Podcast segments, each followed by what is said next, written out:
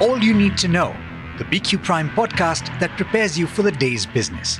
Good morning, and thanks so much for listening in. This is the All You Need to Know podcast, and I'm Alex Mathew. Today is the 10th of February. Not too much news flow at the end of the week, but here's everything that made my list. First, it's news from Mumbai. And it looks like the Mumbai Ahmedabad bullet train project is set to move forward. The Bombay High Court said yesterday that the project is of national importance and public interest and dismissed a petition filed by Godrej and Boyce Company challenging the acquisition of land in suburban Vikhroli for the project. The court ruled that there was no illegality in the acquisition or the compensation being provided to the company and also refused to grant a stay so that the company could make an appeal in the Supreme Court. Sticking with legal news, Chitra Ramakrishna, the former managing director of the National Stock Exchange, who was an accused in the co-location scam, was granted regular bail by the Delhi High Court in a case related to illegal phone tapping of employees. This marks her first release from jail since her arrest in March last year.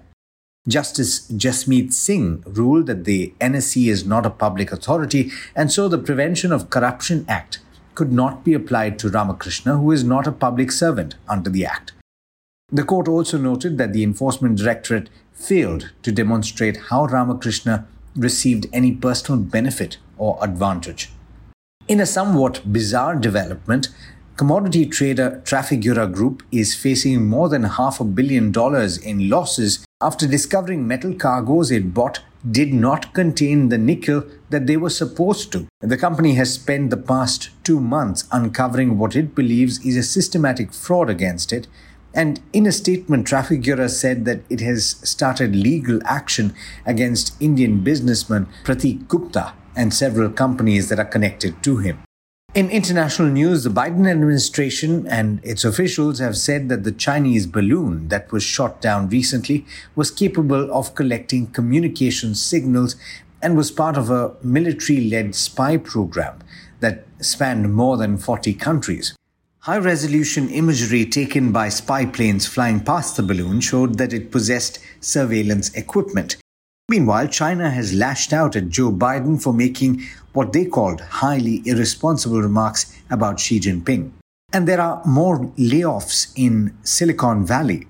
Yahoo is the latest big tech name to slash its workforce, and the company will eliminate about 1,000 jobs beginning this week. That's roughly 12% of its employees. It plans to shrink its workforce more than 20% by the end of this year. Almost 100,000 tech sector jobs have so far been eliminated just this year, according to layoffs.fyi. Now, US stocks fell with the Dow Jones Industrial Average dropping 0.7% and the S&P 500 and Nasdaq falling close to 1% each. In the Asia Pacific region, two of the three early risers have started with cuts. The Nikkei 225 in Japan is the exception, which is gaining about 0.6% in early trade. And with that, it's over to Niraj Shah for the trade setup for the day in India. Morning, Niraj. What's the word on Dalal Street at the end of the week? End of the week, certainly, Alex, but may not be end of pain for markets. Volatility may continue. So while Nifty consolidated on the weekly expiry day yesterday and buying was seen in intraday declines, it one doesn't know if today would be more of the same. Global markets have been down, though the futures are flattish. Let's wait and watch how it shapes up. Uh, remember, uh, there has been some buying interest and momentum readings indicate some positivity uh, for the mid caps and the small caps. So that's a pocket that people may be fishing in. One characteristic has been strong results seeing, uh, seeing some follow up buying, and we might see that happening in select names in today's session as well.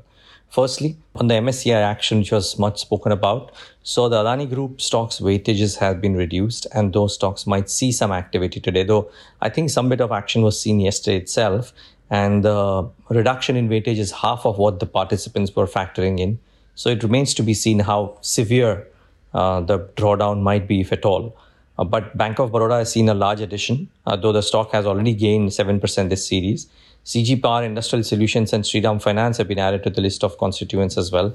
And Biocon has been excluded from the MSCI India Domestic Index and added to the MSCI India Domestic Small Cap Index. So those are the names to watch out for. Um, Varun Beverages uh, promoters are looking CNBC Awaaz says that promoters are looking to sell 850 crores worth of shares via block deal at a 5 to 7% discount. So that stock might be in focus. Voltas might certainly, might certainly uh, see a bit of a corrective move today. Revenues were up 12%, but EBITDA down 51%. Margins have come in at 3.8% versus 8.7%, and there's a large net loss. So most certainly there will be some action there. Uh, Aurobindo Pharma, the numbers were below estimates. Margins came in at 14.9% versus estimates of 16.1%, and net profit was down at 491 crores versus the estimates of 553. So that might be in action. HPCL uh, might, well, surprising marketing performance, and as a result of which, they clocked in a net profit of 444 crores versus a net loss of 2,475 crores. Maybe that stock sees some optimism. Where I'm confused is Zomato, wherein while the numbers seemed okay, uh, other the numbers compared to estimates they seemed okay, but clearly there is a large net loss, there's a large EBITDA loss. Uh, but the management has exuded confidence about unit unit economics looking okay and EBITDA break even targets being on target. And brokerages have have sounded sanguine, so it'll be interesting to see how Zomato reacts in the session today. Remember, Zomato, Paytm, etc., have all gained quite a bit in the last couple of days. So that has to be kept in mind. There could be some reactions to LIC as well because of the results. So one is watching out for that. So end of the week, but no end to volatility. With that, it's back to you. Thanks, Niraj. And as always, thank you all for listening in. This is Alex Mathews signing off. Have a great day and an amazing weekend ahead.